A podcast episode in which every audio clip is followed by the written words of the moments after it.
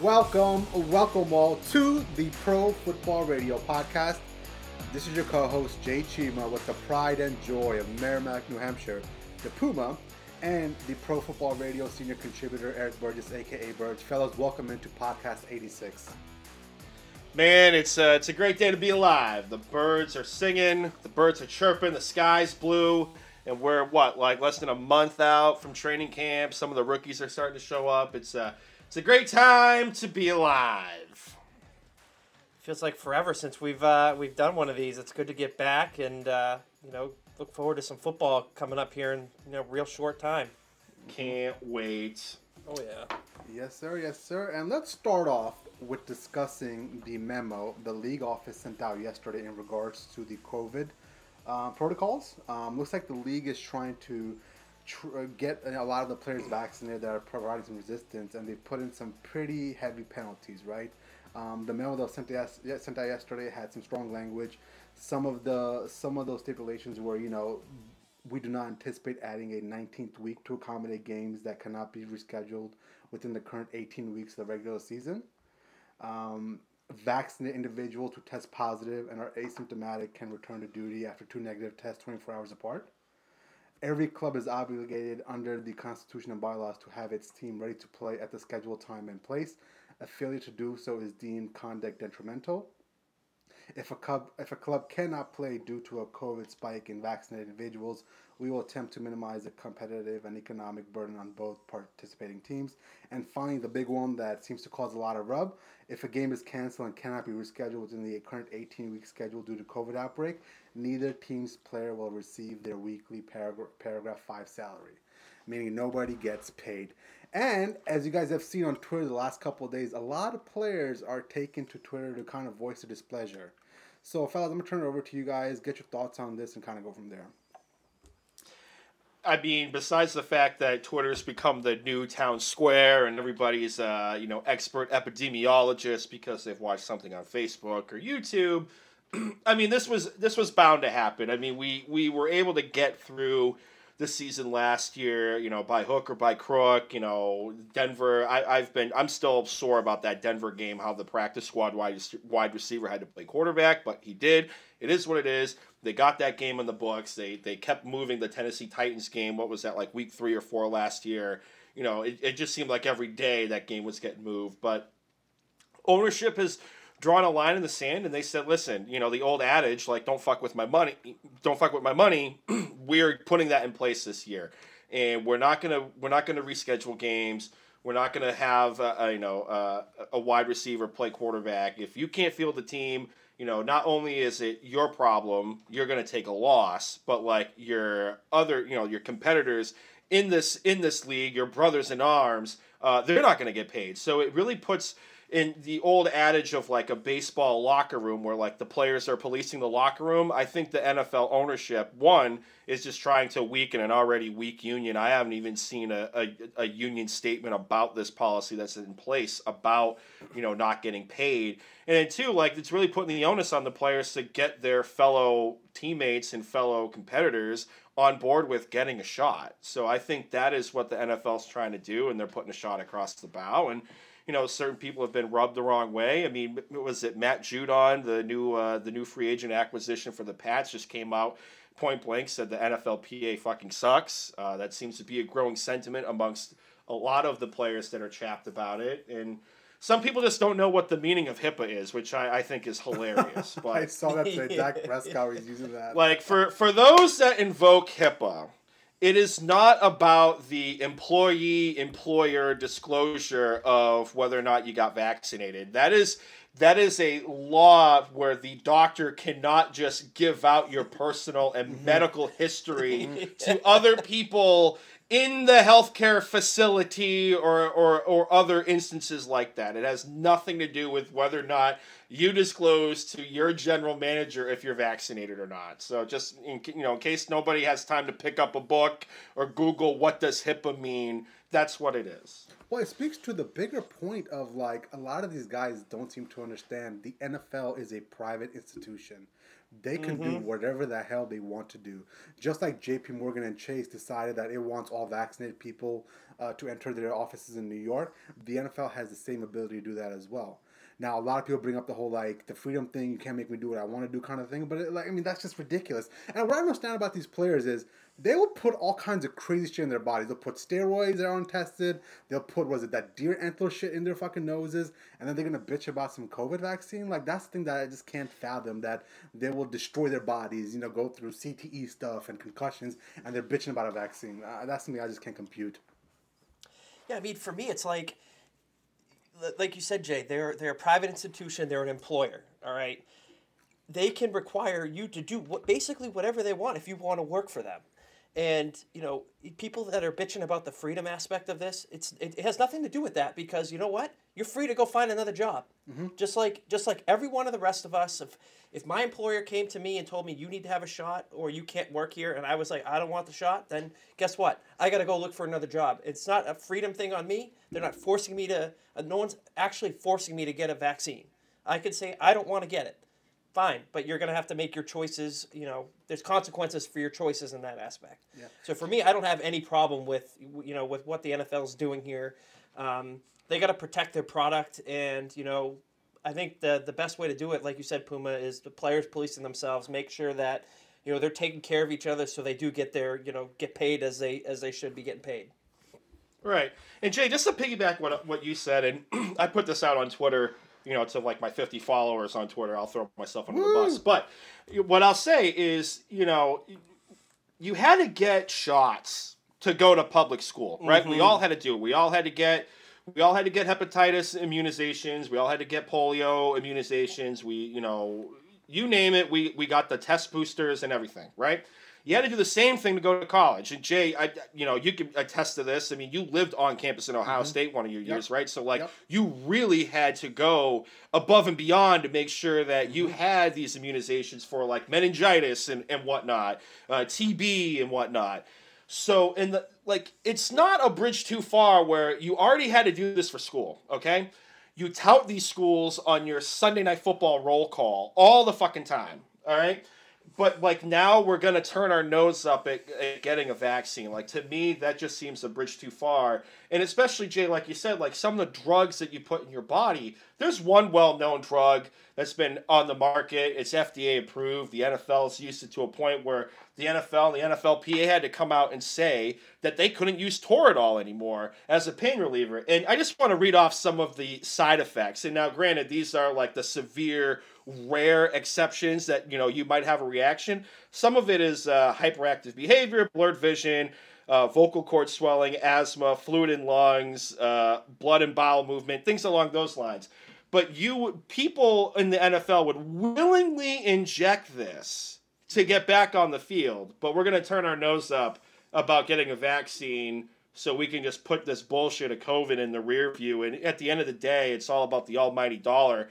I I don't live in communism. I don't think this is fascism. If if my employer told me, Brandon, if you want to keep getting a paycheck, you got to get an injection. Uh, you got to get a COVID vaccine. I'd say you can shoot in my eyes. You can shoot in my ass cheek. I don't care. Shoot between my toes. I want to have a job. I want to get paid. Everybody wants to get paid. So I don't. I don't get this whole Well- pushback. It's it's asinine to me. What I hate the most is that people always try to just look at their side of things and never see the other side of things, right? And as much as you guys might disagree, I'm a very fair minded individual, okay? I like to look at both sides of the story. But just like that NFL player doesn't want to inject himself with a vaccine, that's totally within his rights and the freedoms provided by this country. But on the other end, that institution, as known as the NFL, also has a right and the freedom to do whatever the fuck they want to do. And if they want to make a rule that makes it, you know, essentially hard for you to play the NFL season without a vaccine, then they can, they can they have that right. I mean, it's just simply it's simply what you can do in this country. Now, the other thing that seems to have fallen out of this is a lot of people are chirping on Twitter, man. Like the DeAndre Hopkins of Oh, the yeah. world, the Cole Beasley of the world, and to all of them, especially DeAndre Hopkins, who decided he wanted to potentially throw out the retirement thing. Dude, And then go ahead deleted it. retire. Then Go delete ahead it. and retire. Go ahead and Yep. retire. Nobody cares. Yeah, you're a great athlete for five, you know what the last four or five years, but the beauty of the NFL is if you're out of that league, there's ten stud wide receivers that are gonna take your spot Mm-hmm. as well. So go ahead, hit the road. We're not gonna miss you. Yeah, that, that's exactly it. Like, there's, oh, the, as a, as an employee, you're replaceable, and that's that's what a lot of these people don't understand. Like, if, if I like I, I threw the example out for me, if I said I'm not doing it, they could go pluck somebody right out and, and replace me like that, and they won't even think twice about it.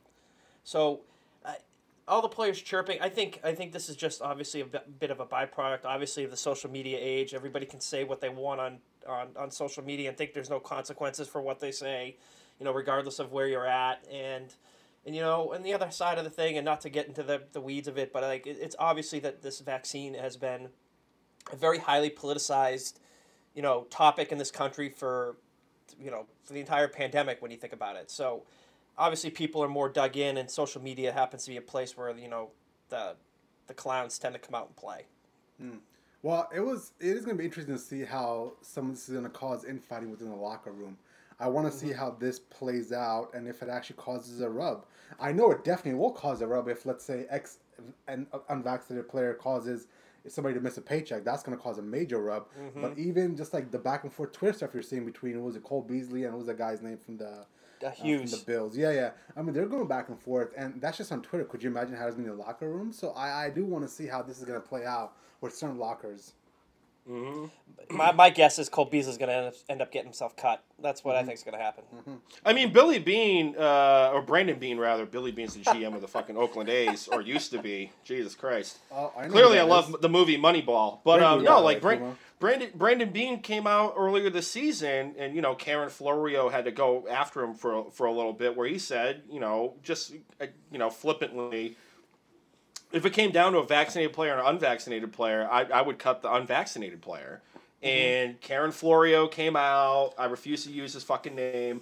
Uh, came out and was like, you know, this you can't do this. You you have no right to do this. That's going that you know the union would have a problem with it. But then like you look in the the timeline like the last twenty four to forty eight hours and he's basically saying, yeah, like it's going to come down to if the 38th man on the roster is not vaccinated and the 42 man on the roster is, that 38th guy is going to get cut and the 42nd dude's going to keep a job. If that means that they're not going to be, you know, at risk of possibly postponing a game down the future if there's uh, if one person contracts the virus. You know, that's just simple fact of the matter. And then today, a couple of coaches decided to part ways with their teams because Yeah. of this whole COVID thing, right? So Rick Dennison is out as the Vikings offensive line coach slash run game coordinator after refusing a COVID nineteen vaccine. And then on our end, our Patriots in themselves, I mean, the the, the O line was a co O line coach Cole Popovich. He will mm-hmm. be with the team in 2021 as well in a decision related to the COVID 19 vaccine and NFL guidelines. So you're starting to see some people push back. I mean, obviously, these are just like lower tier coaches. I, I do wonder if we're going to see a, a DeAndre Hopkins kind of person walk away. In my mind, I don't think so because the money's just too damn good and people will suck it up and get the vaccine to get that paycheck. Um, but it is interesting that a couple of coaches have already walked away from the game um, just because of how strong their beliefs are in regards to the COVID vaccine thing.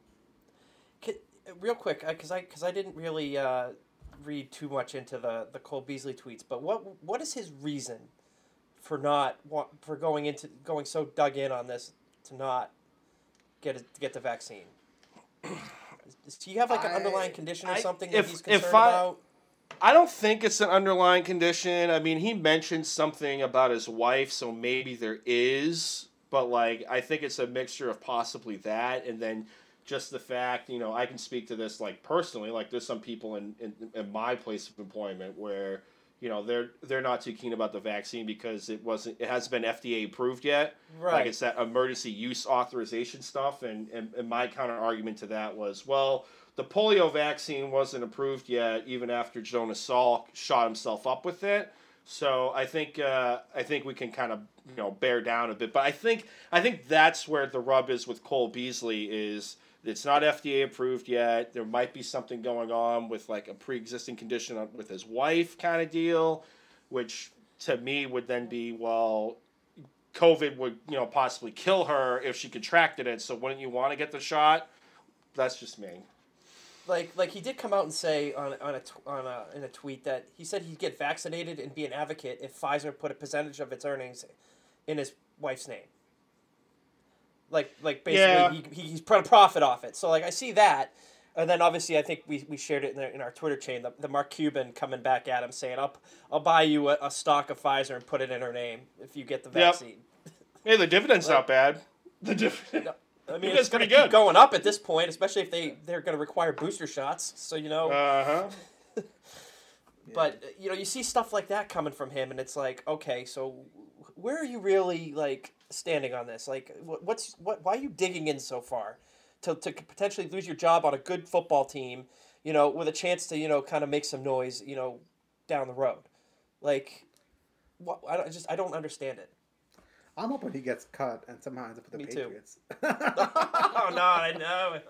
I'd love to have him show up our uh, wide receiver group. It's like it's not even that. I just took a quick look, you know, on Twitter, and like the NFLPA has not even released a statement yet. Like I would have thought, like maybe they they would have come out with something like today, after you know, let twenty four hours kind of go through, let everyone get their fucking feelings out, and then we're gonna come out with a statement.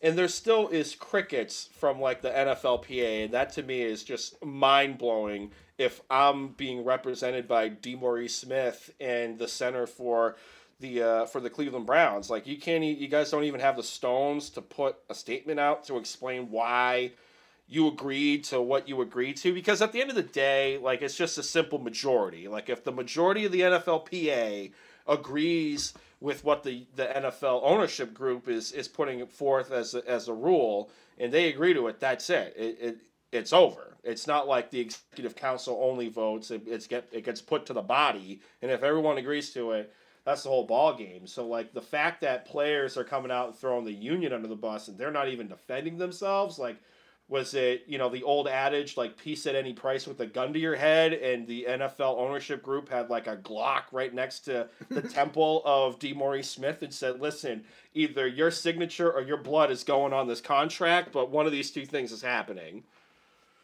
yeah, that's kind of interesting, isn't it? Mm-hmm.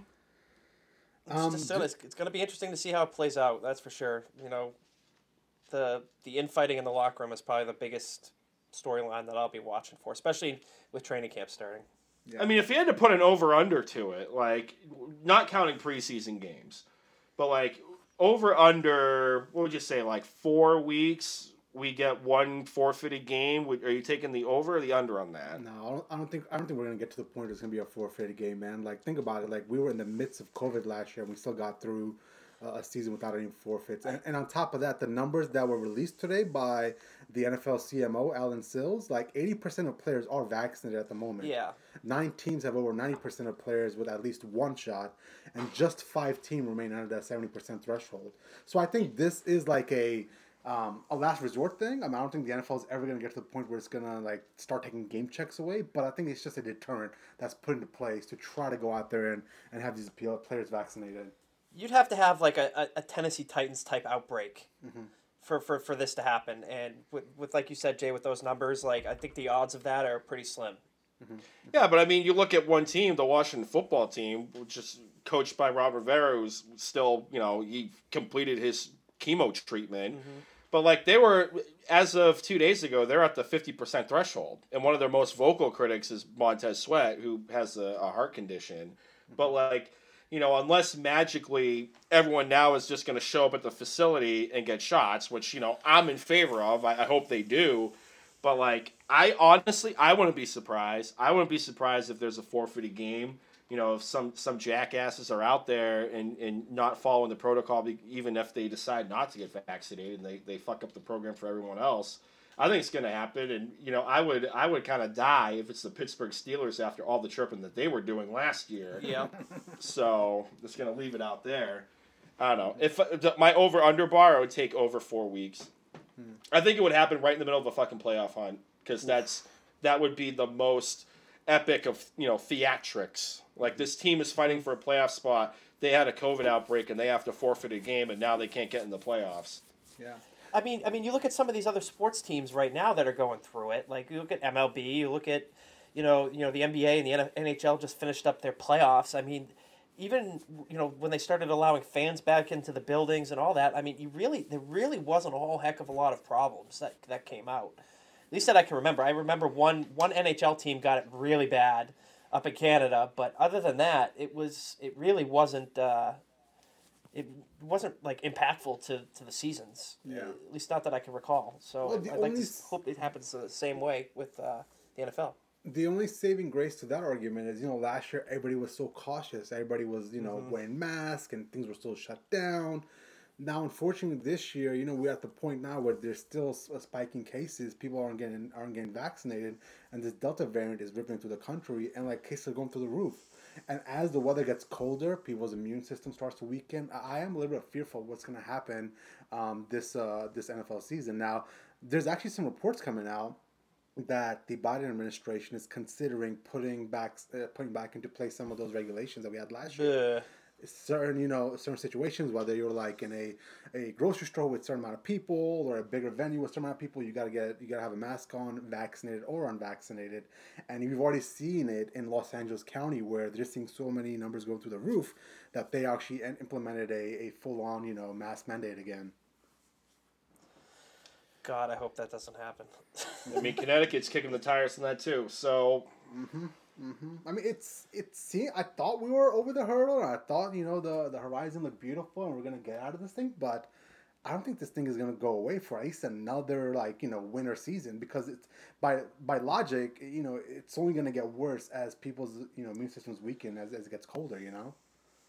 Well, not to sound like an epidemiologist, I'm just at the point where this is going to be here to stay, and it's going to end up like the flu, where like you know, there's different types of flu. We're just gonna have to suck it up and deal with it, and just mm-hmm. Yeah. get the booster shot every year. Like that is where I'm at in life. That that's not Brandon with a tinfoil hat. That's just a that's just my personal opinion. I think it you know it is here to stay. Like th there there is there is no escaping this COVID bit. Yeah. It, it is I what mean, it I'm- is, but I'm I'm there with you with the same the same way. I mean, you guys know I had it back in February, mm-hmm. so I know how it how it like impacted me. And it's it, the whole point of the shot isn't to necessarily prevent you from getting sick; it's to prevent it from killing you. Mm-hmm. And that's Right. that's that's the whole point of it. Like we're, our immune systems are already weakened just from not being out and being exposed to, to you know to viruses and stuff. Like I I just got my first cold that I've had in, in almost two years, you know, mm-hmm. courtesy of my kid. So I was like, holy crap, this is the first time that I've been sick, really sick, obviously outside of my bout with COVID, but like in since 2019. So mm-hmm. like yep. we got to build our immune systems back up, and the only way to do that really is to get sick. At least that's my opinion.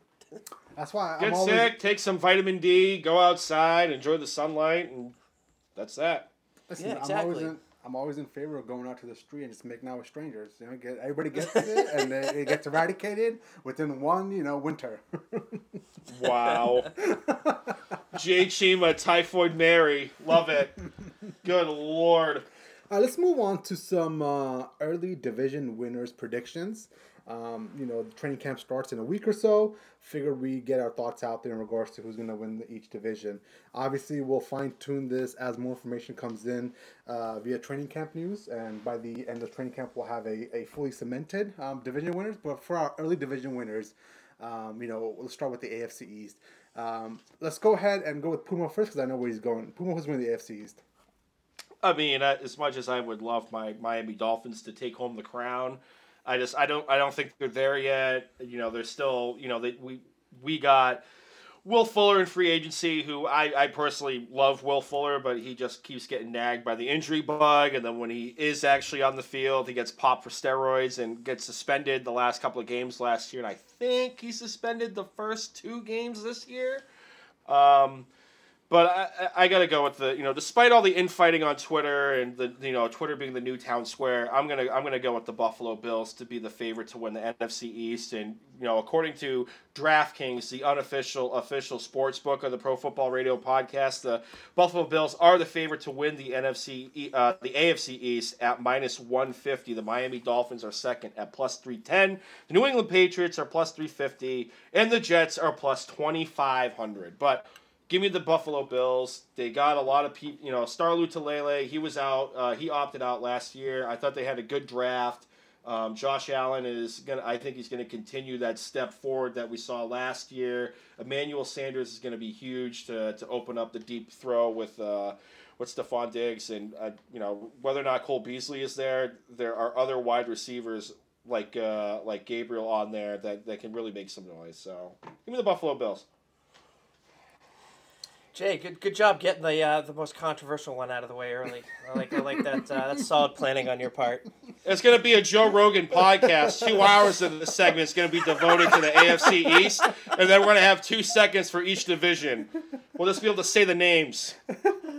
Oh man. Well, look at it from my perspective. Um, I, I this early on, I don't really like to to pick against the the winners from last year. I think that um, you know, based on not seeing anything of training camp or preseason ball, that you know, I they've earned the right to, to, to be there at this point. So I'm I'm, I'm gonna go with the Buffalo Bills as of now.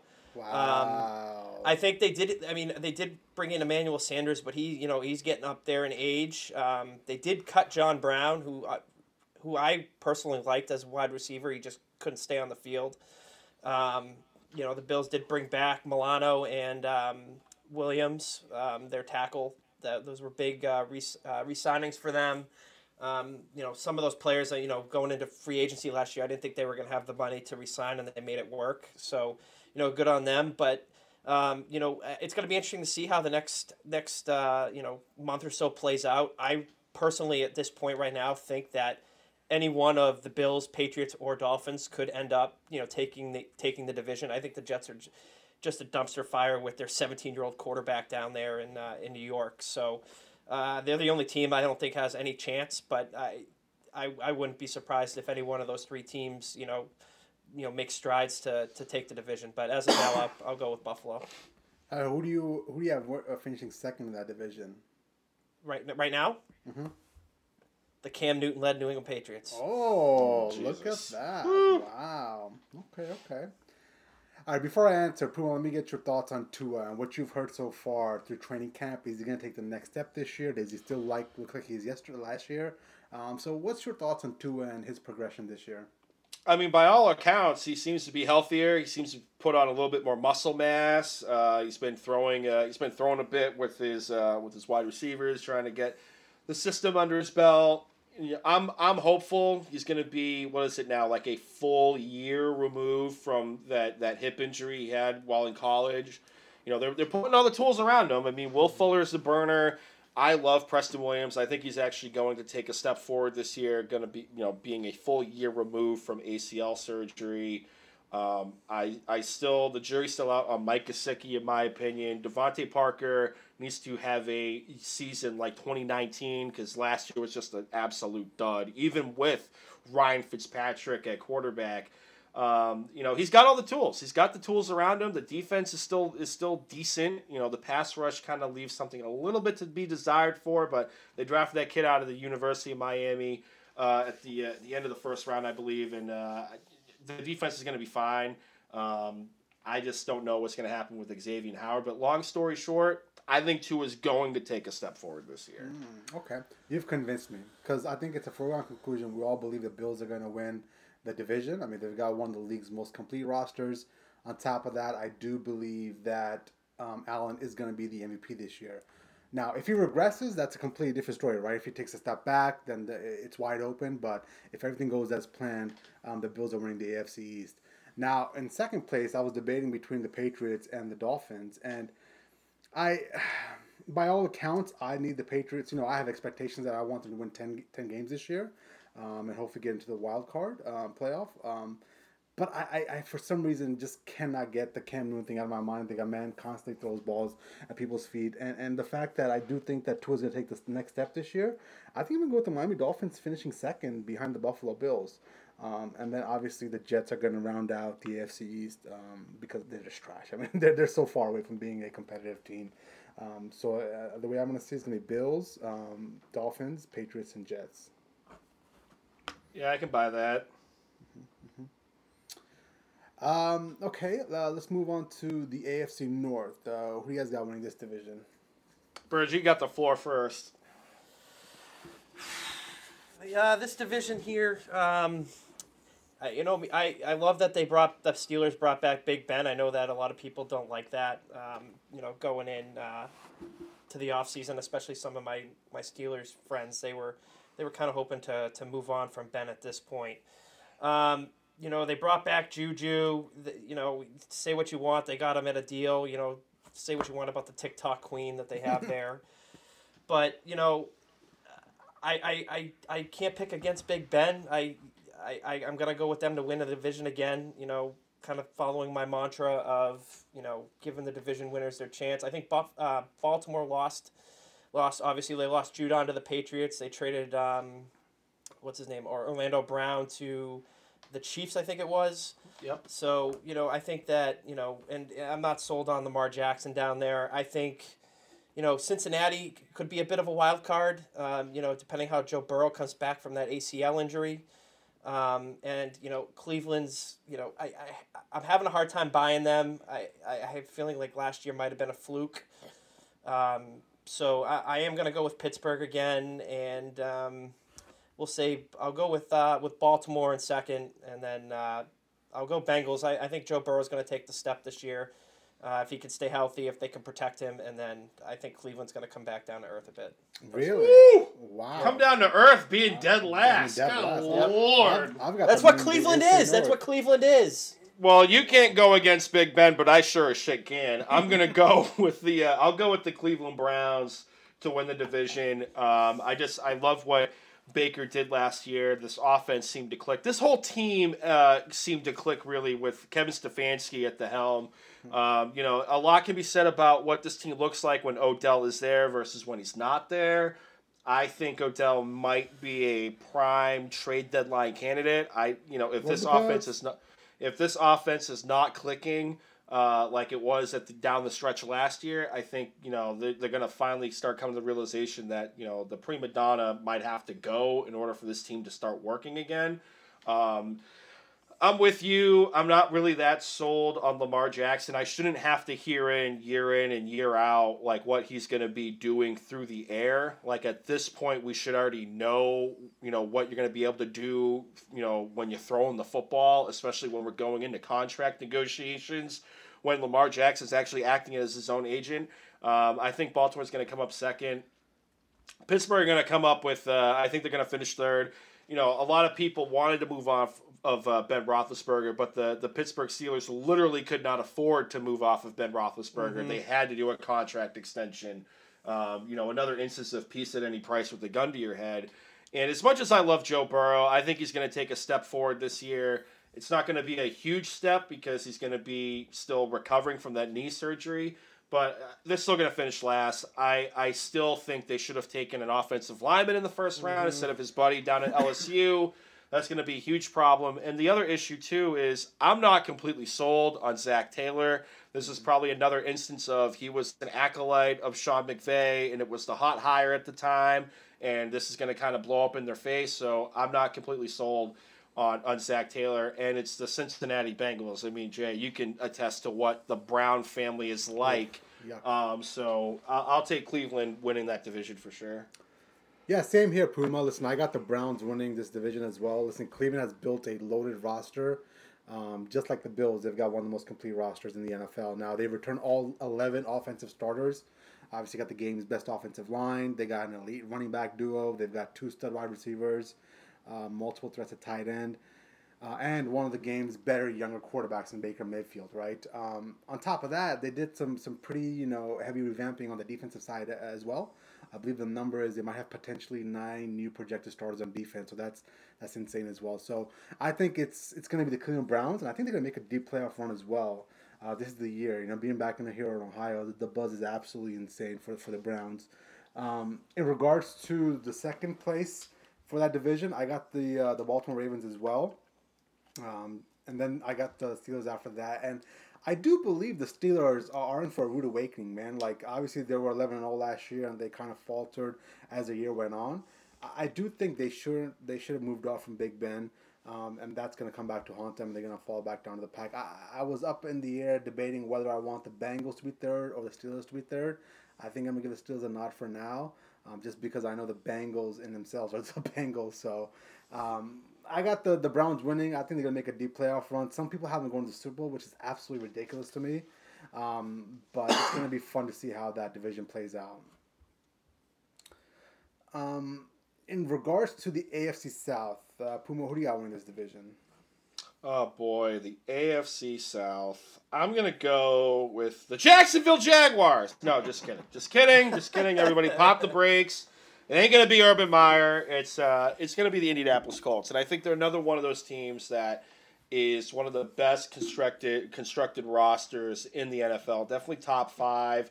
You know, Frank Reich is you know one of the better coaches in the NFL right now. I think he is going to be able to, you know, resurrect the career of, uh, of Carson Wentz. And I honestly wouldn't be surprised if maybe they make a move and trade for his buddy uh, Zach Ertz out of Philadelphia and they get the band back together. But no, I mean Darius Leonard is anchoring that defense, that that offense. You know, with with Frank Reich, and then you have Jonathan Taylor and even Marlon Mack coming off of that Achilles mm-hmm. injury. He they he's still going to be worked into this running game scenario. I think they're going to be able to pound the rock. They're going to be able to grind teams down. So I have them winning uh, the uh, the AFC South. I got Tennessee coming in second. Now I, I love Mike Vrabel, and I love Derrick Henry, but at some point the carries are going to catch up, and we can't just you know we can't just live and die off of off of play action. I get it; it gets you there, but you just made a massive trade to get Julio Jones. Mm-hmm. You didn't just bring him in there to be the play action guy. You're gonna have to take shots down the field. I love me some Ryan Tannehill, but like that dynamic duo of AJ Brown and Julio Jones should really take the stress off of. Uh, of of Derrick Henry, but that still doesn't. They still didn't fix the defensive side of the football. I get it. They got Bud Dupree, but he was going into a contract year last season. Is he still going to be motivated enough like he did, eh, like he was last year before he got hurt? They still haven't plugged the holes in the secondary. Um, so there's still a lot of question marks for Tennessee. Coming up third, I mean, hold your nose and pick a team. I'm going to go Jacksonville just because at least we know who's going to be under center at quarterback. I'm not convinced about Urban Meyer, and it, like I started getting worried when he said, "Oh, well, we drafted Travis Etienne in the first round to be the third down back." It's like, uh, dude, do you have like Alzheimer's or dementia that nobody knows about? like, did you not disclose that? Like in, in an interview, like you might be suffering from some mental incapacitation.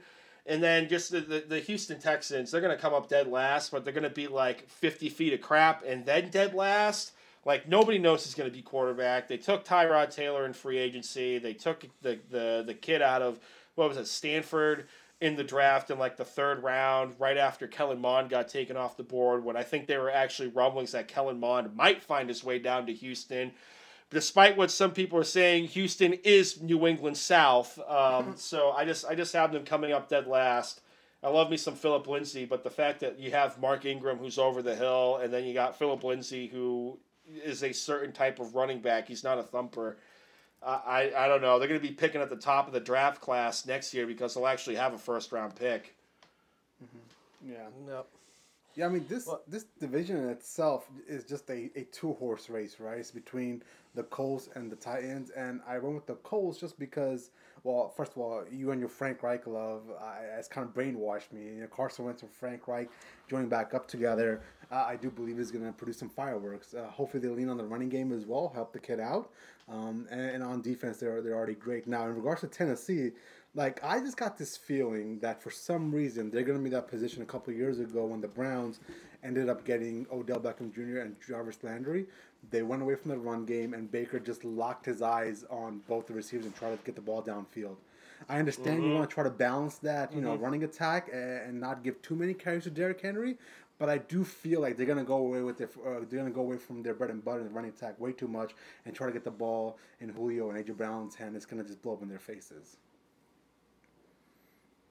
Yeah, I mean, you guys you guys hit it right on the head. Um, you know, I I too am, am gonna go with the Colts to, to win the division. Carson Wentz uh, was a great acquisition for them um, to replace uh, the retiring Philip Rivers. I think um, if if they had gotten a little bit more out of Philip Rivers, I mean, he was a battler in that in that playoff game, but I think if they got a little bit more out of him, down the stretch in that game that they would have they would have beat the Buffalo Bills. Um, you know, was it wild card weekend?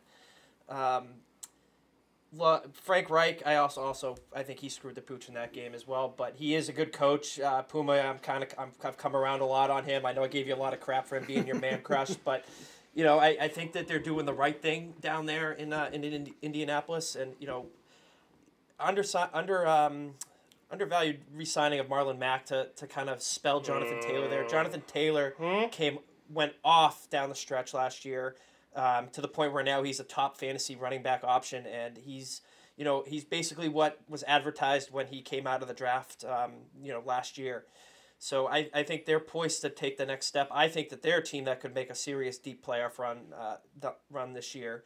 Um, I echo the same sentiments with the Tennessee Titans. Um, the carries for Derrick Henry are adding up. At some point, it, the wheels are going to come off of that. Um, Julio Jones being there, will Ryan Tannehill be forced to throw more and try to fit the ball to you know, the, Julio is is older now. I'm not saying he's declined in a way, but he is older. Um, obviously, AJ Brown's a stud, um, but the question is, will Ryan Tannehill be able to you know zing it in there on a consistent basis if Derrick Henry, you know, kind of falls off a little bit, you know, due to his age and the mileage at this point. Um, I have Jacksonville in third, um, just because I, Houston Texans are an absolute dumpster fire. You know, the old Deshaun Watson thing still not resolved, and you know Tyrod Taylor or I think it's uh, Davis Mills was the quarterback they drafted. Right. You know, yep. Take your pick. I, they still don't have the pieces around any one of those guys to, to, to do any kind of, you know, serious winning this year. So I th- that's the order I'm going with. Kind of same agreement with you guys.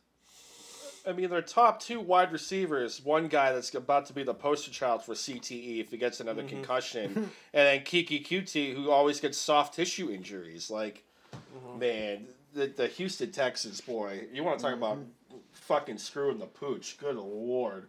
Not to mention their cap their cap situation. Oh, they're in cap hell.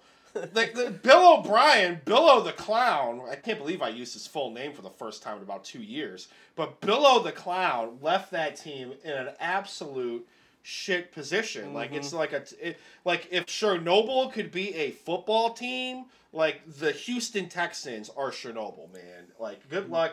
And like that that that Culley guy, like you know, God bless him being a first time head coach going down there to, to coach the Houston Texans, but I just think he's a place warmer for Josh McCown to be the head coach within the next two or three years down there.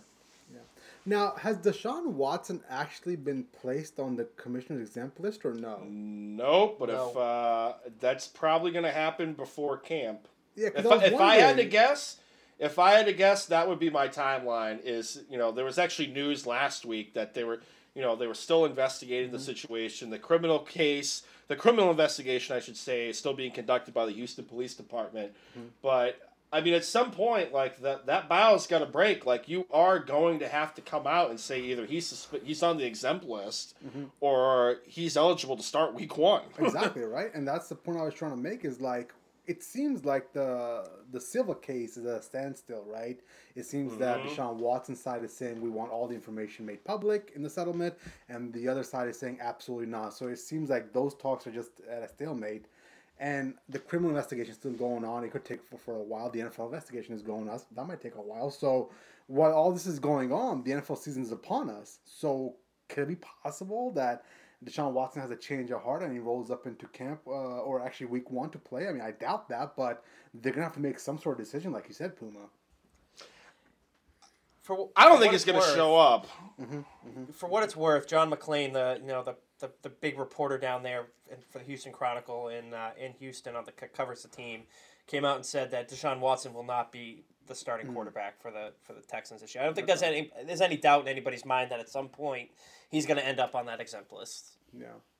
Oh yeah, he'll be on. He'll be on that. I mean, if we can use the barometer of Antonio Brown, just just by the fact that they were both started off as civil cases, right? Like AB was out a whole season, and then when did he get signed by Tampa Bay? Week eight, Eight? seven, Well, week nine was that Saints debacle, right? So that week, that week that he got signed. right? So he was out on this, you know, he was on the exempt list. Then he got taken off, and then he was on free. He was a free agent up until that point. Mm-hmm. So I think that's going to be a fair barometer. I think he he's not playing a snap for the Houston Texans this year Yeah. at all. Nope. All right, let's move on to the AFC West, and I'm gonna keep this simple and sweet because I feel like we're all gonna pick the Chiefs here. Um, but no doubt in my mind, the Chiefs are gonna win this division. They're probably gonna win 14 games, 13 games, something ridiculous like that. They, they've still got the most explosive offense in all football, and they're gonna be uh, in the uh, the hunt for the number one seed in the AFC. Now, behind that, I do think the Chargers are gonna make a wild card spot. Um, and uh, you know, it's one of those things where I'm a big fan of Justin Herbert. I talk about him all the time. They made some great moves to try to shore up that offensive line for him. I do have some reservations about the new head coach they hired, but I do think that they will eventually win 10 games this year, maybe 11, and sneak into the wild card. Now, if it gets interesting, if the Broncos end up trading for Aaron Rodgers, which obviously is a is a far fetched scenario right now, but if somehow that happens, I mean that could really throw a monkey wrench in this division. I do believe Aaron Rodgers, depending on how quickly he needs him to get up to speed with the Denver Broncos receivers, um, could cause some havoc in the division. So we'll see how that plays out as well. But for me, it's very simple. The AFC East is Kansas City's uh, division to lose. Yeah, I mean, I'm, I'm in the same boat. Kansas City, you, you can't go against you know Patrick Mahomes. He's a great, great quarterback. You know they you know they completely revamped their offensive line, which absolutely let him down in that Super Bowl. Um, you know it's it, you can't pick against them. Uh, I'm, I'm with you, Jay. Big Justin Herbert fan. Not going to be surprised if they make some noise in the division. Either you know, either I won't even be surprised if they uh, if they're able to challenge Kansas City, not necessarily win it, but to challenge them for the division. Uh, but I do like them getting in as as a wild card. Um, as it stands right now, I probably it's a toss up between Denver uh, and the Raiders. It's like you said, it's basically a two uh, one horse race with you know the Chargers squeaking in. I'd give the Raiders more credence than the Broncos. The Broncos are a dumpster fire, especially with Teddy Bridgewater and what's his fucking face dancing Drew Lock over there. Oh, Drew Lock. Yeah. Well, you guys can't pick against Kansas City, but I sure as shit Oh, can. wow. And Oh, boy. I'm going with the Los Angeles Chargers, bolt up, winning the AFC West. I like and, it. I like it. and I'm going with I'm going with the simple fact of this. Okay, they I, I love Anthony Lynn as a person, but he was a sh- he was a bad game manager, Mm-hmm. and there were a couple of games that they should have won last year that they didn't, and one of them was the the Charger game where Justin Herbert came off the bench cold because their medical staff punctured Tyrod Taylor's lung. Uh, and and they still lost that game. They bungled it down in the Superdome against the, the, the New Orleans Saints. They barely held on to beat the, the Las Vegas Raiders in, in prime time. But no, I think Justin Herbert is going to take that next step forward. They are still stacked on the offensive side of the football with uh, with Keenan Allen and Mike Williams there and Austin Ekeler and you know the the offensive line they cleared they made a point to address that in the draft. That defense even though they lost um, Mar, uh, Melvin Ingram he went up to Pittsburgh but they still got Derwin James as a safety and a healthy Derwin James is going to make that defense go. And all you know listen you know Pat Pat Mahomes is one of the you know the top quarterbacks in the league but you know despite what he's saying, like he he's still coming off that ankle injury. We saw the Michael Thomas news where he's going to be out going into the season this year. They're coming out saying Patrick Mahomes is going to be a full go at camp, but let's not forget, yeah, we could say they revamped that offensive line, but they got rid of Mitchell Schwartz. They got rid of a lot of keystones on that offensive line. Um, Frank Clark, who knows what's going to happen with him? He got popped with a, with an assault weapon in his car uh, in a traffic stop. I mean, there, there's so many questions going on here. I think a lot of people just want to hitch the wagon to to Kansas City just because it's Mahomes, and I think I think they're going to be in for a rude awakening with the Los Angeles Chargers this year. I like it. really? Yep, I like it. yep. What's your thoughts on this uh, this new head coach of theirs, Brandon Staley? I mean, I've never heard of this guy. He was the offensive coordinator for the Rams last year. Is that who he was? No, defensive side. He was on the Oh, he was wow, the defensive really? Hmm. coordinator. So uh, he was another one of those guys in the Sean McVay tree. But you know, a lot of people on the offensive side of the football and the Chargers seem to like what he wants to do. And the defensive side, you know, with the Derwin James and company, that is going to, you know, help the team and actually have a, a lead that they can protect and not really rely on Justin Herbert going into his sophomore year Not saying he can't handle it, but I think that addressing the defensive side of the football and then protecting the investment and getting the offensive line kind of cued in is going to pay massive dividends this year. Like I, I like where your mind is at because uh, I've always said the Chargers have had the defense to slow down Patrick Mahomes. They've got the pass rushers to get after him. They've got a decent secondary, especially now with Derwin James coming back. You know, I just I just have fear of how that offense is going to look, especially with a, a new head coach in year two. So he's been in the league for two years. He's got new two two new playbooks to learn. So I wonder how that's going to pan out for Justin Herbert. But if that happens, bro, I'm all here for it. You know how much I love Justin Herbert. I'm about to cop his jersey. You know what I'm saying? He's my second favorite quarterback after Tom Brady. So we'll see. We'll see how that pans out. You haven't gotten the jersey yet. Not yet, I would bro. have figured Not that's in yet. the mail. Yeah, come on now. Um, But we still got it. We still got what, like eighteen weeks, eight weeks till the NFL season starts. We got some time. Man, you gotta get that shit now. come on now. Why? Why wait? Why wait? The jersey, like, come on now. Uh, you do make a good point. I really should just order it. You know what I'm saying? Mhm. Uh, Birch, have you gotten your Mac Jones jersey yet? nope. Not yet. Nope. Uh, that? That's a that's a big purchase. I gotta be sure that you know he's not gonna fizzle out before I do that. I gotta How- see how can see him. I don't know. By Fizzle fizzle out, he ain't gonna see the field till year three. Well, then why am I gonna buy his jersey year year one? What's what? Why would I risk risk my money for that? That's the Oh future, my bro. god. I mean, there's. I'll there's buy no I'll buy a T-shirt. I'll buy a T-shirt, Oh, a name and number T-shirt for that. This guy. Save me This my money. guy. Well, there's well, listen. There's no possible way Belichick can fuck up the draft pick. I mean, he's, he's gonna be a bona fide star in that offense. Oh, here we go down the rabbit hole. Insert Jim Carrey meme.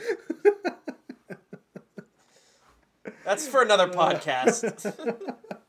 That's for the All right. training camp ones. Let's uh, let's move on to the NFC East.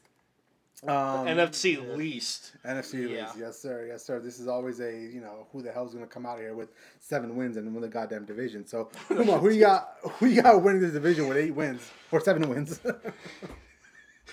The Philadelphia Eagles. Just kidding. Just kidding. Just kidding. They're still the worst ownership group in NFL Actually, right now. They make Puma, not to cut you off here for a second. I just saw something that made my made my fucking jaw drop. The SEC has been in contact with Ohio State, Michigan, Florida State, and one other team to potentially join their their conference. They're trying to align uh, all the big dogs into one mega conference. Or the fourth team was Clemson. So Ohio State, Michigan, Clemson, and Florida are in talks with the SEC.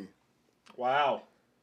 A fucking twenty Wow. team mega conference? This is insane. That would make the actual playoffs actually seem like legit. Oh You know, my god! Could you imagine? I mean, I think this is far fetched. But then again, two days ago, I thought the O- Oklahoma Texas rumors were far fetched as well. But holy shit! I mean, obviously, you guys aren't the biggest uh, college football fans, but if this happens, this completely changes the landscape of college football. I mean, this is essentially taking all the big dogs in the NFL, the Chiefs, the the Buccaneers, the Packers, and just throwing them into one division, essentially. You know? Mm hmm Mm hmm. Wow. Sorry. Yeah, sorry to cut you off there, but go ahead, sir. I was just gonna say the Philadelphia Eagles ownership group is makes the uh, you know the Haslams look Amish, but uh, no, I'm gonna go with the Washington football team. I think they're gonna win the division. I, I like the uh, the pickup of Ryan Fitzpatrick. I think this offense is gonna be a fun one to watch with Terry McLaurin and, and company with uh, with Antonio Gibson going into what was it year two now as a running back. The defense is still stout, anchored by uh, you know Jack Del Rio as a defensive coordinator, Chase Young, Montez Sweat, Daron Payne. Um, the secondary was still stout as well too. I think this is going to be a fun team to watch. And out of all the coaching staffs in the NFC least, I mean, I love me some Joe Judge, but I have more faith in Ron Rivera as a head coach than the rest of the the rest of the NFL. Uh, the rest of the division, I should say. Mike McCarthy, we, we buried him many a time last year. Um, Joe Judge, again, I still love him, but I don't I don't think he's he's going to win the division right now. And the Philadelphia Eagles, when your head coach is talking about you know rock paper scissors shoot in uh, draft prep meetings with uh, possible you know uh, candidates to be drafted, I'm I'm all set. I'm I'm all set with that noise. Give me the Washington football team. Uh, right now they're like plus two hundred on uh, DraftKings to win the division. So I would kind of jump on that right now if I was uh, the the betting audience. And not to mention that uh, Philadelphia coach's little press conference he had. You remember that? Yeah, that was brutal. He looked like me in public speaking class. Exactly.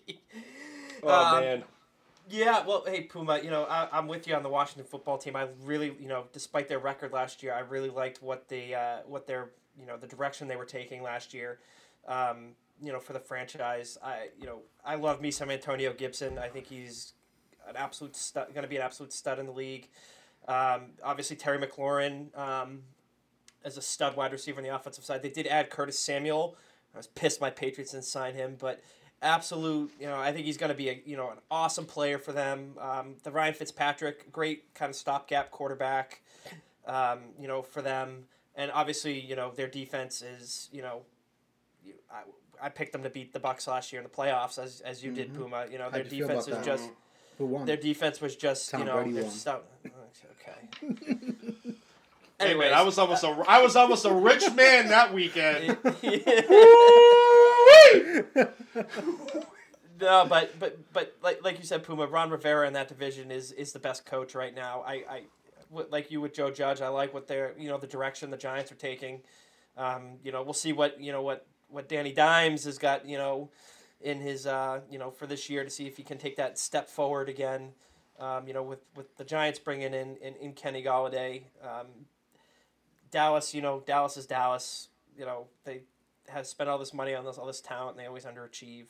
And then, you know, the Eagles are just a laughing stock. So, you know, give me the Washington football team to win that division as well. Let me, let me ask you guys this: Is this the year Danny Dimes has to prove he's worth to invest more time into, or are they at the point, even if he does have another eight or nine season, that they're just gonna roll within the next two or three years? I mean, with how they spent in free agency and they went after Kenny Golladay and they addressed that offensive side of the football, yeah, it is it is put up or shut up time. I mean, Jay, you've given us the rundown of what the quarterback class looks like next year. I mean, is there anyone that is better than Danny Dimes in that draft class right now, or would you ride it out until the following draft season? I would. Uh, the only two that I think are going to be definitively better than um, Danny Dimes is going to be that Spencer Rattler kid out of Oklahoma, who's going to be absolutely amazing in the NFL, um, oh, and the other kid from North Carolina. I'm, I'm blanking on his name right now, but he, he also I was watching his tape the other day. He kind of seems like he has he has some uh, some wiggle to him as well. He has a strong arm, so I, I think you know if they're going to be somewhere in the range of like ten to seventeen or eighteen. Um, actually, that would be anywhere between eight and like seventeen. They're not going to be able to get um, uh, get a, a decent quarterback, so they're going to have to probably ride him out for a couple of years. I guess. Uh, answer my own question. Yeah. They have to make a decision after this season for the option, don't they? Well, they can pick up the fifth year. I think it's only guaranteed if he gets hurt or some shit like that. It's it's weird. The fifth year option's weird. Thanks, Sam Bradford, for having us have Yeah. the rookie wage scale. Um, so for me, man, listen, I think I'm gonna pick the Dallas Cowboys to win the division. Um, I think hands down, Dallas is probably gonna have the best offense in that division. Dak should be healthy. You know, Zeke looks much lighter. I think C. Lamb is gonna take that next step. The real question, obviously, is Dan Quinn's defense and how they're gonna be able to keep up with the offense or not. Um, sec- second in the division, I will say the Washington football team. They've got the great D, they got the good running attack, the great coaching staff.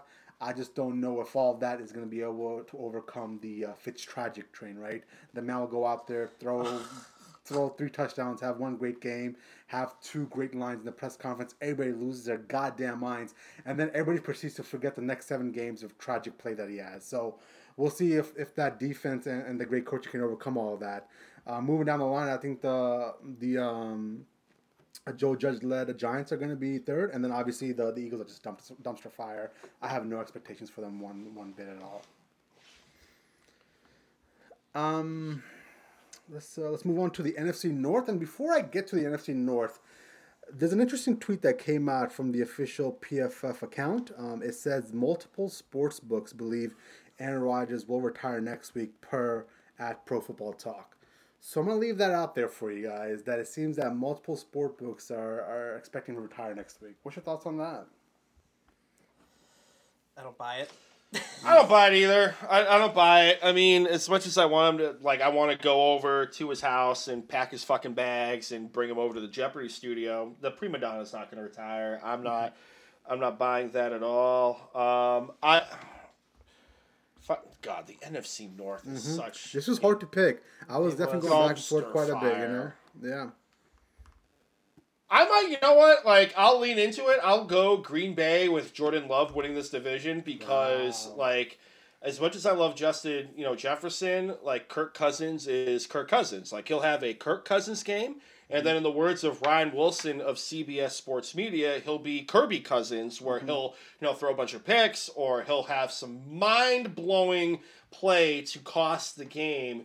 Uh, Detroit, I mean, they're going to succeed at biting kneecaps, but I mean, who knows what the hell's going on down there? You know, Jared Goff is going to be a reclamation project for Dan Campbell. Uh, you know, Swift at the running back position. Hopefully, he gets the whole lion's share of carries. But they just lost Kenny Golladay. Uh, you know, Marvin Mar- Marvin Jones isn't there anymore. So who's going to be the the wide receiver that they're going to throw to? And the, the Chicago Bears, the Chicago Bears. Like I, no, no, no. Give me a Jordan Love led Green Bay Packers team over the rest of the field. Now, what the what the hell's happening in Green Bay? Like, I'm sorry not to cut you off there, Burge, but we know the Aaron Rodgers situation is, and then they've got issues with Davante Adams that came out this morning. That talks have fell apart, and they're in a bad situation right now.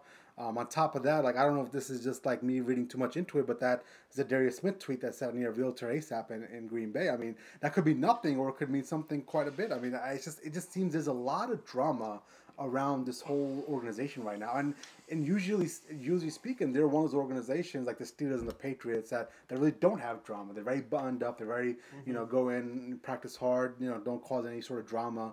And I'm just shocked to hear all this shit. It's just simply put the Aaron Rodgers effect. Drama with Aaron Rodgers? Yeah. No. Aaron Rod- absolutely is the Aaron Rodgers. Sacre bleu! Stop it! Well, to answer your Z- Za'Darius Smith question, he then tweeted out saying, "Hey, the, the real estate market's hot around here. I just want to ah. get some money out of this." But like, you know, to to the the the breakdown and talks, th- they said the same thing last year between ownership and Aaron Jones, and they got a deal done. He became the highest paid running back. They just weren't about to pay him now. I think that deal's going to get done. Uh, you know, by the time they get to they get to camp, or at least they break camp, I think he's going to be the highest paid wide receiver. But no, I think all their ducks are going to be in a row. Um, I just think it's it's you know Aaron you know Aaron Rodgers, uh, prima donna Rodgers showing up and either you know playing for the team and collecting that check, and you know maybe they can work some backdoor agreement where they say, hey, you play one more year in Green Bay, and then we'll we'll trade you to a, a contender next season, but this year you're going to be playing for us, or you can go pack your bags and cut me a twenty five million dollar check, and you can go host Jeopardy. You and you and your wife, who I mean, really short of Divergent, I don't really know what other accolades she has in acting. So y'all can move out there, and you can be a robot hosting Jeopardy. No love lost for me. Have Dude, it. she, she was on a great little show on HBO called uh, Big Little Lies. Have you heard of that? Yes, show? yes, yeah. That was a I've great show, man. Oh my god, it was done very well. Yep. Yeah. Now she is the Yoko Ono of the Green Bay Packers. So seen- here we go. Burge, have you seen season two of that show? Ah, see, I, I I've only I haven't watched it in its in its entirety. Chantel watches it a lot, or did watch it. I'm not sure where it's at now. Um, but the episodes that I did watch, I got got sucked into it. So yeah. Yeah. I, I can't remember where she left off on it. Well, if you guys ever get like around to it and watch season two, season two is much better than season one. Like, there's a lot that happened in season two that that definitely makes it worth the while. Nah, I ain't watching Yoko Ono. I'm all set. Breaking up the band. Yeah. Well, anyways, I'm I'm in the same boat. I'm picking Green Bay. They have the most put together team here. Eh, You know, despite the drama, you know, despite the Aaron Rodgers thing, I think like like you, I would have confidence in Jordan Love going out there. It's because this this division has a, I think it's got a potential to be kind of a dumpster fire. Um, you know, obviously Detroit, you know, is Detroit. I have no faith in Jared Goff to do anything down there, especially with the targets that he has. Kirk Cousins in Minnesota is, is so hit or miss. I mean, like you said, Justin Jefferson there is an absolute stud. But you know wh- what's going to happen with, with Kirk Cousins? I'd be more intrigued uh, to, to pay attention to the Vikings if Kellen Mond ends up playing um, for them, and then the Bears. I feel like will will will do their thing. They'll play their QB one and Andy Dalton, and we'll end up somehow screwing everything up there. Yeah. Listen, I think I was. I'm gonna pick the Minnesota Vikings to win this division, and it's simply by default because I think there's just too much drama in Green Bay right now. even if Rodgers does show up, I, I think this potentially could be the year everything crumbles. I feel like it's been building for about two years now. It, there's this, this, this massive disdain that uh, Aaron Rodgers has for the Packers organization. Uh, we've all agreed he's a crybaby, um, but I think this clown show is going to come completely off the rails this year if Aaron Rodgers does show up. It might be in their best interest for him not to show up and obviously retire or trade him away, but I think by default, the Minnesota Vikings, I think, are going to win this division. Now, you guys said Justin Jefferson's a beast, and Kirk Cousins is one of those guys that could be either really great or really bad. Um, but I do think that with all the drama going on in, in Green Bay, they can win that division. Uh, no, absolutely no, you know, belief in, in Jared Goff or the Lions. Uh, you know, as many kneecaps as they want to bite, I don't think they're going to bite enough kneecaps to win the division. Um, and then finally, Justin Fields up in, in Chicago. You know, they, they've already announced that they're going to start Andy Dalton. Um, I don't think that Justin Fields is going to see the field until probably late in the year. So, so we'll see. We'll see how that pans out. But I, I really think this could be the year that it just implodes on the, the on the Packers, man. Yep. Very well could be. Yeah. The uh, the NFC South, um, and I can already tee it up to Burge picking anybody but Brady to win that division. The New Orleans Saints, led by Taysom Hill, are going to win that division. Let's go. Oh Jesus Christ! That's I'm it. kidding. I'm out. I'm I'm, out. I'm out. I'm walking out. I'm walking out of the recording studio. Taysom, like you couldn't even say, you couldn't even say Jameis Winston. You had to go with the guy that throws worse than Tim fucking Tebow. Oh my sweet baby Jesus. My sweet baby Hashtag Jesus. triggered. So, so Good, just- good Lord have mercy. God bless Chantel. God bless Chantel. God bless Chantel with that nonsense that you were just saying. My Lord. so essentially, what you're saying is that quarterback competition isn't really a quarterback competition in New Orleans, right? Ooh. I, from, are you talking me or are you talking to Puma here? I think Puma. Puma's made up To his I gotta mind. go downstairs and get some Tums. About to have a fucking all star. Because what happens if this actually is a quarterback competition and somehow Jameis Winston loses and Taysom Hill's a starter? How is Puma going to cope with that? Woo. Oh, I You better send I a can't wait for welfare that check to my house. You're gonna be finding a new wait host. podcast. We saw we saw everything that we needed to see in the playoff game where Jameis threw one pass. Yep. It was like Yep. a 45 yard bomb for a touchdown. All right? Mm-hmm. Taysom Hill couldn't even do that in Denver against a team that was starting a practice squad wide receiver at quarterback. Okay? Stop it. Stop it. This fetish, this fetish that that fucking oh my god, Sean Payton has with this dude that was dinged up so much in college that you know he barely got he he was a free agent off the street that undrafted rookie that went to Green Bay and then he became a reclamation project for for Sean uh, for Sean Payton and he just he just can't get the his, his peen out of out of the, the region of his fucking face. I can't. I can't do it anymore. The vulture needs to go. The vulture and and and, and this dude, I can't even say his name anymore because I'm that worked up. Has to go. Jameis Winston or or have Michael Thomas on one leg be your goddamn quarterback. I, I like how Peen has become uh, instrumental in our vernacular. Man, I didn't realize I was going to strike such a nerve with that. that Mm-hmm. God damn My it! I can't. I can't. I can't do it. So now you gotta do pick it. him. Now you got to pick I can't- Saints to I can't do it. with Taysom Hill. when Karen Florio was like, "Oh man, Taysom Hill's worth a first round pick tender." Man, I hope they do drug testing at NBC Sports, man. Jesus, Then why do you listen lord. to him? The guy's a complete ass clown. I haven't. I stopped. any- I stopped. I stopped listening to him. I stopped listening to that crackhead Chris Sims. Clearly, he suffered some brain the injuries on top of the thinking the other day, spleen. Chris Sims and Flor and Karen Florio are probably the two most like unlikable characters in all of like sports media. You know how much I can't stand Cowherd. I'll watch Cowherd. Oh yeah, I will absolutely. watch Cowherd He's a over, delight over those compared two jackasses. Yeah. He, Colin Cowherd is the Walter Cronkite of sports takes compared to anybody associated with Pro Football Talk. Well, well, we all know. So the thing is, though, we know Colin Cowherd is entertainment. I truly believe the shit that Chris Sims and Karen Florio say. They believe deep in their soul as some sort of like gospel for NFL uh, uh, takes. You know. Ugh. Walter Cronkite, Colin Cowherd. Yes. So we, we've established the Buccaneers are going to win the division, right?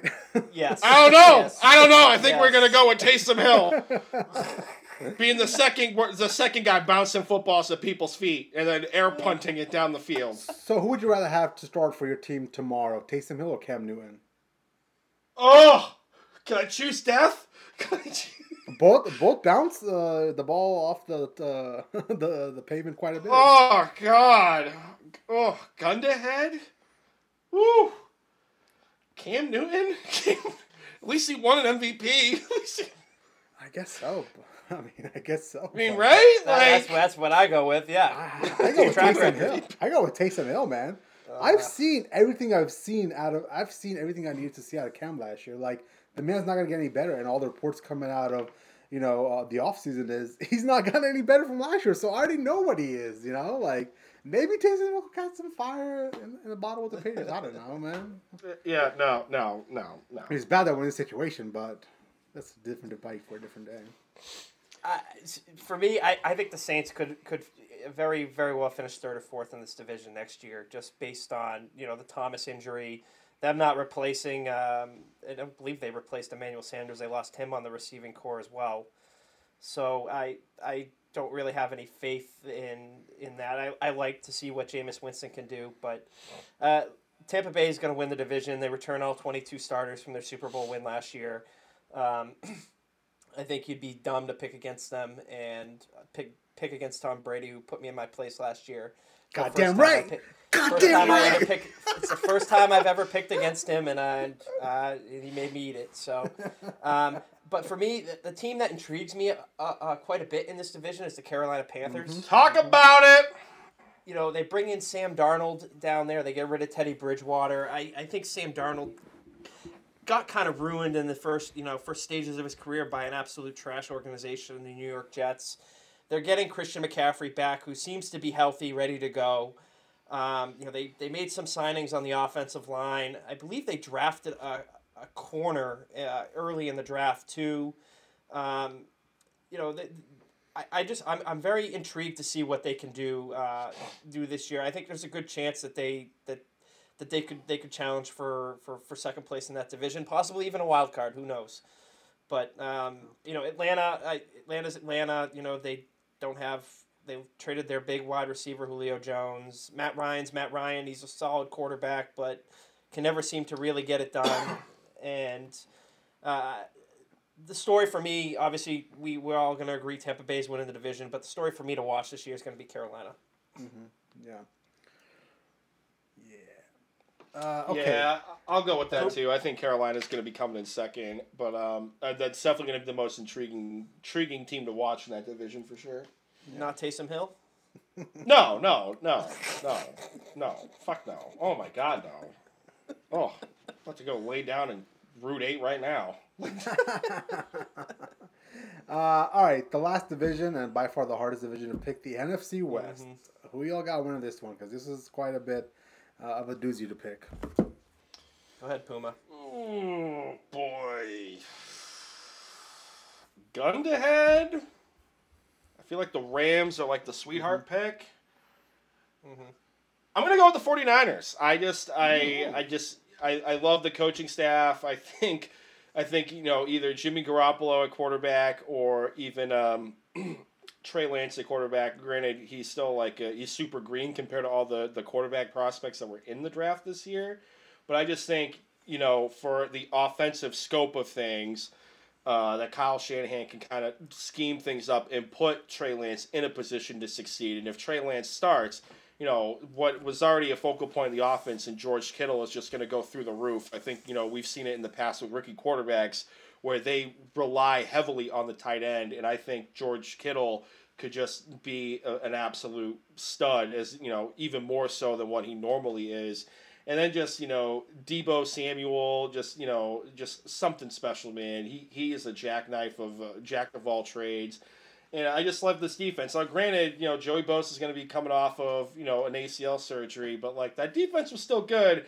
And then you still got, you know, Williams anchoring that offensive line, the guy that got traded uh, out of Washington uh, the beginning of last season. So give me give me San Francisco, and then I got the Rams finish that finishing second, and then the Cardinals, uh, you know, Dancing Cliff is going to be coming up at third. That's that's where I think Seahawks fourth shake division.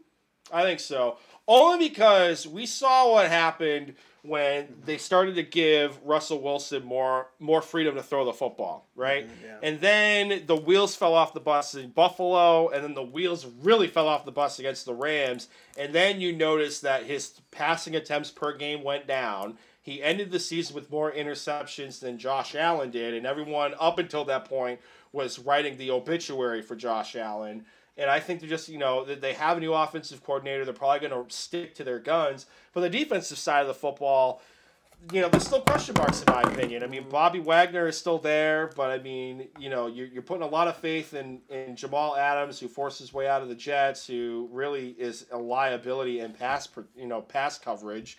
And th- didn't they have talks that broke down for a contract extension too? Like they didn't agree on anything yet, right? I thought I saw that today. So, you know, I'll give I'll go Dancing Cliff third, Seahawks fourth, and you know maybe Pete Carroll finds himself a new job at the end of the season. So I know that it might be a foregone conclusion among all of us that the NFC West is going to have two teams in playoffs. Any chance three teams slide in? Yeah, two wild card winners out of that division, and that might be a bridge too far. You got the you got the division winner. You've got maybe two wild card. I mean, that. This, I mean, if it, mean, if, if it's gonna it happen, could it's gonna po- it could happen. happen. Seven, yeah. I mean, seven play. It'll seven happen. playoffs. It'll happen if Carolina shits the bed. If mm-hmm. Carolina is as intriguing as, you know, I think all three of us think they can be, mm-hmm. I think they might be able to get a wild card spot. Mm-hmm. So that leaves two more. Because Are seven. three wild card spots or Yes. two? I thought there was so two seven, right now. So seven teams get in from the NFC. Four division Four winners division winners, three wild cards. Aha. And that's what I'm trying to, you know, essentially, there's that extra team now ever, ever since last year. For me, if if they if we, let's just say hypothetically we have to pick three teams out of that team to make the, the division, I'm with Puma. I think Seattle is going to be the odd one out. Mm-hmm. Yeah. Wow. Because I think I personally think that any one of those three team, any one of those, any one of those four teams really can have a chance to win that division, and I, I just I give the Seahawks the least uh, the least opportunity to do it. I, I'm picking the Rams to win it. I'm really excited to see what Matthew Stafford does with Sean McVay next year. Um, you know, finally Sean McVay has a real quarterback because we know Jared Goff is. you know, And don't worry, tampering was not involved. They did not plan on being at the same resort at the same time. They did not. Of that course was a not. coinky dink. but I'm still in, in, in. I still have faith in in Kyler Murray and the Cardinals. I was really high on them last year, like you, Puma. Um, I I have faith in the kid. Whether or not the coaching staff's good enough to you know get it done. I mean, they brought in some aging veterans this year. They gave J.J. Watt a whole buttload of money. Guy can't stay healthy, and A.J. Green they brought in another guy who can't stay healthy. So it, it's gonna be kind of hit or miss. But But hey, but who We'll see. knows? DeAndre Hopkins might be retiring. yeah, exactly. Well, that'll change True. things. Andy Yes. Isabella, wide receiver one. Yeah. Uh, Christian well, listen, hardest division to pick, obviously, like you guys mentioned. Like I, I think I'm gonna roll with LA as well. Uh, it's gonna be exciting to see what Sean McVay does with an actual competent quarterback. Um, I do believe Stafford is probably gonna be the last piece of the pie for the Rams, and they may they, they could make a deep playoff run.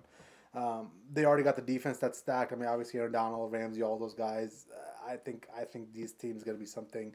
I think they're gonna compete for the number one overall seed in, in the NFC. That's how that's how good they can be. Um, so before we, you know, move on, well, actually, that, that's the last division. But before we close out the podcast, you guys want to quickly give me your way too early Super Bowl predictions? Christ. And I mean, I'll go first. Uh, this is going to be to the chagrin of all Patriots fans and especially Bill Belichick. But I do think the Buccaneers are going to end up in the Super Bowl again, and they're going to be taking on the Buffalo Bills. I mean, that's that's my dream scenario. That's my ultimate fuck you Belichick, you know, dream scenario for the Super Bowl. And I hope that Tom Brady and the Patriots, uh, I'm sorry, Tom Brady and the Buccaneers, uh, win their second Super Bowl. Christ. I'll go. Oh God. Yeah, I'll go Tampa, Buffalo too. Oh, okay, Puma, I like it. But I'll even like kind of double down, just like on the AFC side. I don't think the Chiefs are going to the AFC Championship game. I think that's going to be Buffalo, Cleveland. Oh, Uh huh. Is this the end of the run for the uh, the Chiefs?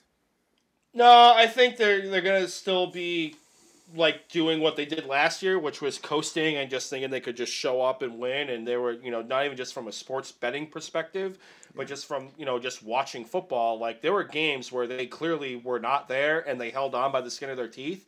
And I think you know they're gonna still be resting on their laurels a little bit. And Cleveland is one of the young, up and coming, hungrier teams right now and they almost took it to them in the division round. Like they could have clearly easily won that football game uh, against uh, Kansas City and Arrowhead. So I think that I think it could be Buffalo Cleveland AFC Championship game for sure. Wouldn't that be a sight? That'd be great. That'd be a beautiful. That sight. would be fucking fantastic. I, I think that I honestly think that would be great for football. Like in all it would honesty, be great like for, it would, definitely would be great for the league. I agree with you. Well, I You would know? love, I would love to watch the game itself, and then I would love to zoom in Burge and watch his reaction as well as every play went on. You know, just the amount of disgust on his face would be. Well, would you be could guess which team I'm going to be picking in that game and going with. I mean, The it's Buffalo not. there's Bills? No, no, okay. Chantel, I'm betting the mortgage. Cleveland plus seven. Cleveland plus seven, babe. It's a lock. All those years of overtime at Hanscom? Yep, putting it on that bet slip, babe. I'll be uh, I'll be sleeping in the uh, in the driveway if that happens. Good lord, you'll be sleeping at the homeless shelter. exactly, exactly. you and Jay putting the mortgage on shit. Take it to the bank. Take it to the bank. I, I gotta bring out take it to the bank. Can't wait.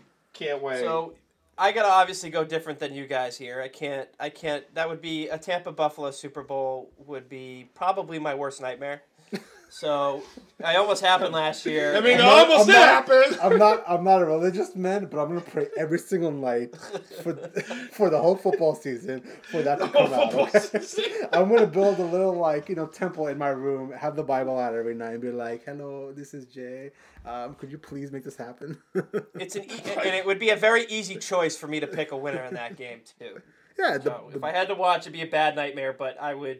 It would. It would be no question who I'd be rooting for. yeah, you'd so- root against Brady, right? You'd have the Buffalo Of Bills. course. Yeah. Yeah. Because pre- I'll, I'll, I'll root for my favorite quarterback in the league, Josh Allen. So, There you yeah. By the time it fucking came around. You got on record. Christ. All right, so I'm going uh, with I'm going with the Los Angeles Rams and the Indianapolis Colts. Oh, All right. that's, that's a nice one. That's interesting.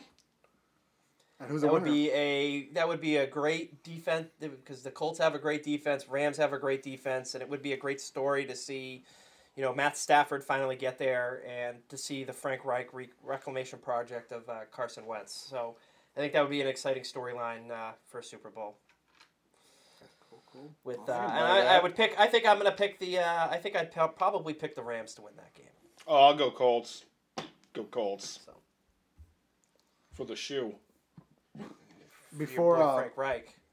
before Mhm. you got on the line, Burge, I was just reminiscing with Brennan how every year before the season started, I would just roll in and be like, "Picture in the Super Bowl, bro," and that was it. And that was that was basically my prediction. Uh, half the time would come true, and now we're at the point where like, I hope we can win a playoff game. Maybe that'd be nice.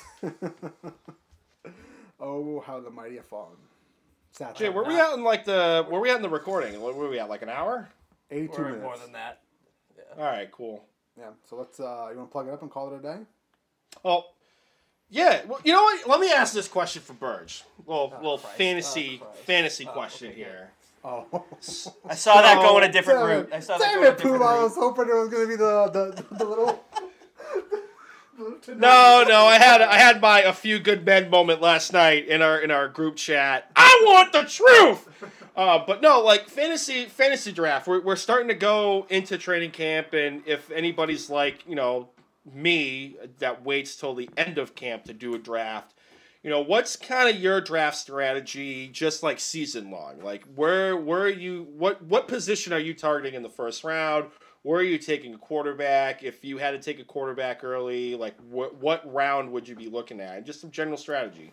So first round, I mean, it, for me, it's always I always go running back first if I'm in a good draft position. Um, I, it's the most important position uh, for fantasy football, especially if you can get one of those receiving type backs like uh, like a Christian McCaffrey. Um, you can get them early in a in a, a, PPR league, that's like that's like gold mine. Like you want you want to go first round running back if you can. If you're picking kind of teetering towards you know mid to late first round, um, then then I'm then I'm going probably like a Davante Adams, you know, type guy. Get a get like the stud receiver because you know there's that there's always that top tier of fantasy running backs, and it's very small. Um, you know, it, you know, you have your your your bona fide studs, and then it kind of fizzles out fizzles out to the middle of the pack. Um, so it's either you know depending on draft position, running back or wide receiver. Um, you know, in terms of the quarterback, for me, I, I'm not a big I'm I'm of the mindset that you can you can plug and play a quarterback in in fantasy um, unless you can get one of the top like the top top quarterback. You're talking like Patrick Mahomes. You're talking if Josh Allen repeats his performance last year. You, are talking getting guys like that. Lamar Jackson a few years ago. Um, but uh, once you get outside that tier, everybody else is kind of the same, and you can kind of plug and play. So I don't really prioritize quarterback. Gotcha. where if uh, if you're drafting, say you're where, where would you take Saquon Barkley at this point? Like they've oh. already kind of come out and say that they don't know if he's going to be ready for Week One. Like, are you? Is he a back end of the first round guy still? Are you going to be holding tight till maybe round three? What no, you, he's still a first round guy. I think he's still a first round guy, and I think he's a high first round guy at this point. I mean, Ooh. even if he's even if he's out for say you know the first couple of weeks and he comes back, um, you gotta you gotta do that. Got it. Huh. So, all right. My, I mean, my, my number one guy this year in Dynasty, I made sure to get him both times with Christian McCaffrey, getting him coming back off injury. You know, yeah. I think that he's gonna he's gonna you know excel again this year. He seems like he's all healthy, ready to go. Um, you know, if you can get those guys that catch passes as well, that's that's kind of the gold mine. And obviously Saquon Barkley, Derrick Henry, you know, you know, you're going to kind of bank on him getting his carries again next year. Um, yeah, you know, he's a top of the first round guy too. What's your thoughts on Dalvin Cook? What's your projection for him this year? Oh, I think he's going to be a, if he stays healthy. It's again, mm-hmm. he's one of those guys that's had a bit of an injury past. Uh, but if he stays healthy, I, I would expect a, little bit of a regression as to what he was last year because he was kind of off the charts last year. Um, but he's still he's one of, he's in that upper echelon of running backs that you, you prioritize early in drafts. Yeah. So it's basically what the Christian McCaffreys of the world, the the Cooks, the the Henrys, Alvin Kamara, right? Yep. Um, Nick Chubb. Uh, who else? Who else? Who else? I'm looking down here. Austin Ekeler. Yeah. He seems like he's fairly uh, fairly high on this list. He's ranked number seven. What's your thoughts on that? yeah, well, he's PPR in a PPR league. You definitely have to prioritize him there. I mean, he's mm-hmm. still the you know the go to guy there. He's gonna you know he's got a con- you know real competent quarterback and Justin Herbert there. So you got to think that you know he missed a lot of time last year, and um, you know you got to think that they're going to be throwing him the ball out of the backfield. Um, Holy shit! They've, the first non running back is Travis Kelce at nine. He's he's uh you know especially in the tight end you get that tight, that upper echelon of tight end same thing George Kittle, Darren Waller, uh, Travis Kelce you know that can be a game changer you know for for for your fantasy uh, you know your fantasy team. Jonathan Taylor's another one who's who's up there. Zeke Elliott, I mean, he had a down year last year. He's still effective. You know, he's still a top guy. Um, yeah. So, so it's tough. It's tough because you know running backs are so so important to you know a, a major you know win uh, week to week that you, you have to you have to kind of prioritize them and then obviously you want to make sure you can uh, you can if you can snag up a, a you know handcuff you know just to cover yourself for injury purposes. Is it crazy to think that Antonio Gibson it would be a viable end of first round, like if you're looking at the one two turn, like a first round pick? Uh, yeah, I would say absolutely, especially if you know you, you know, you know you're looking at you know depending how many teams are in the league too. A lot of stuff goes into it. If you're in a twelve standard twelve team league, absolutely you can consider that. I mean, most of the top guys are going to go at that point, so you're kind of picking and choosing who you like. Um, and it, would I take Antonio Gibson? I mean, if you're on the, especially on the turnaround on a snake draft, if you could snag up like you know, one of the top receivers and Antonio Gibson, that's a massive win. You know, mm-hmm. that kind of situation. Um, would I take Antonio Gibson over say like Davante Adams if he's sitting there? No, I wouldn't do that. I would take Davante No. Adams.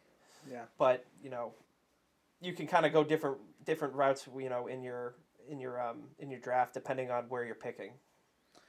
Now, with obviously like you know when you draft, you look at the production of the offense, the opportunities, all that stuff. So Mm-hmm. if you had to look at the running attack for the San Francisco 49ers, who which running back would you target out of that group?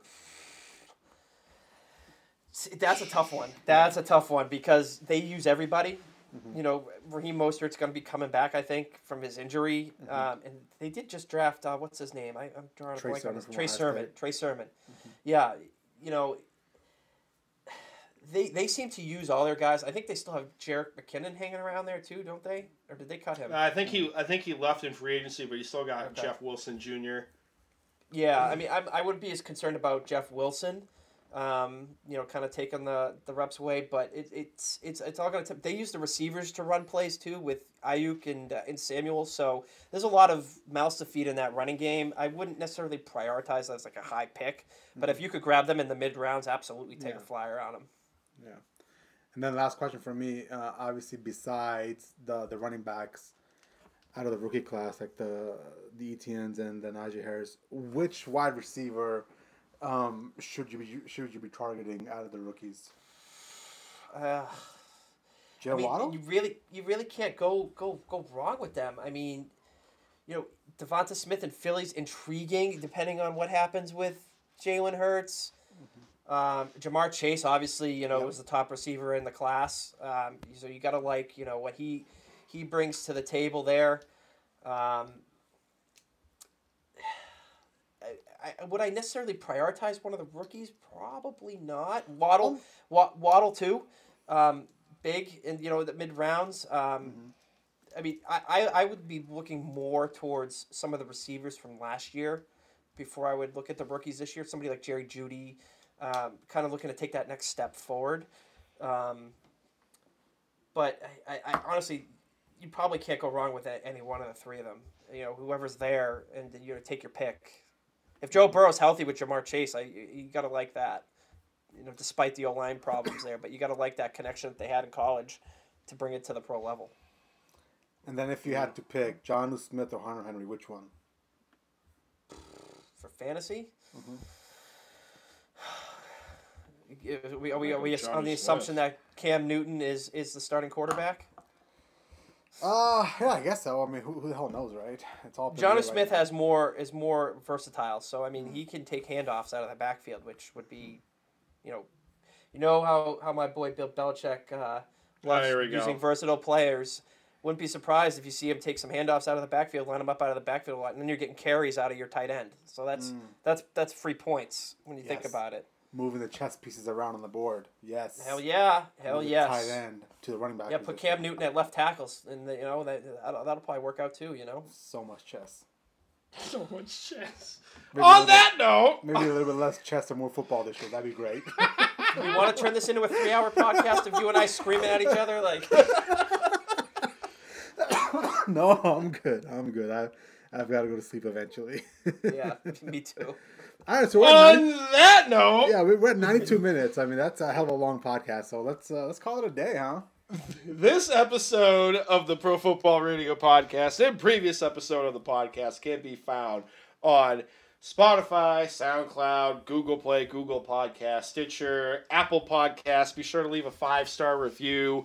Uh, I don't know how the algorithm thing works uh, out in Palo Alto, California, but you leave a five star review and that helps with our exposure, and it'd be greatly appreciated if you do so. And hell, if you leave a question in your five star review, maybe we'll answer it on the pod. Uh, social media wise, you can find us on Facebook and Instagram under Pro Football Radio Podcast, Twitter at PFR Podcast. I'm on the Twitter machine, Brando underscore Puma, Jay Chima's at Jay Chima, Eric Burgess, aka The Burge, is on the Twitter machine at Burge, the goalie. Be sure to see him going hard in the paint throughout the season with Jay Chima against hashtag Bella Fraud, hashtag Bella Shit, uh, Bella Go, Hashtag Bella Go, baby. Uh, it, you know, him going hard in the paint against Adam Jones. You name it, Burge hard in the paint. That's that's what the dictionary definition of that is. Uh, be sure to like, subscribe, download, give us a follow, and be sure to uh, tune in as we get closer to training camp. We're going to be getting more breaking news stuff coming out to you guys. It's going to be a lovely time of the season. So Burge is like the biggest like hater of Adam Jones. I absolutely love Adam Jones. Like he's been There on, go. he's been on the Zoe Beatles show this whole week, and I'm like, the man's absolutely awesome. He's calling out Belichick, talking Unlistenable. about- talking about how Brady pantsed him on a national level. I fucking love it. Jones is my guy. He even retweeted me the other day. That was awesome. He retweets me all the time. Anywho, get the hell out of Dodge. All right, see you guys next week. Vaya con Dios!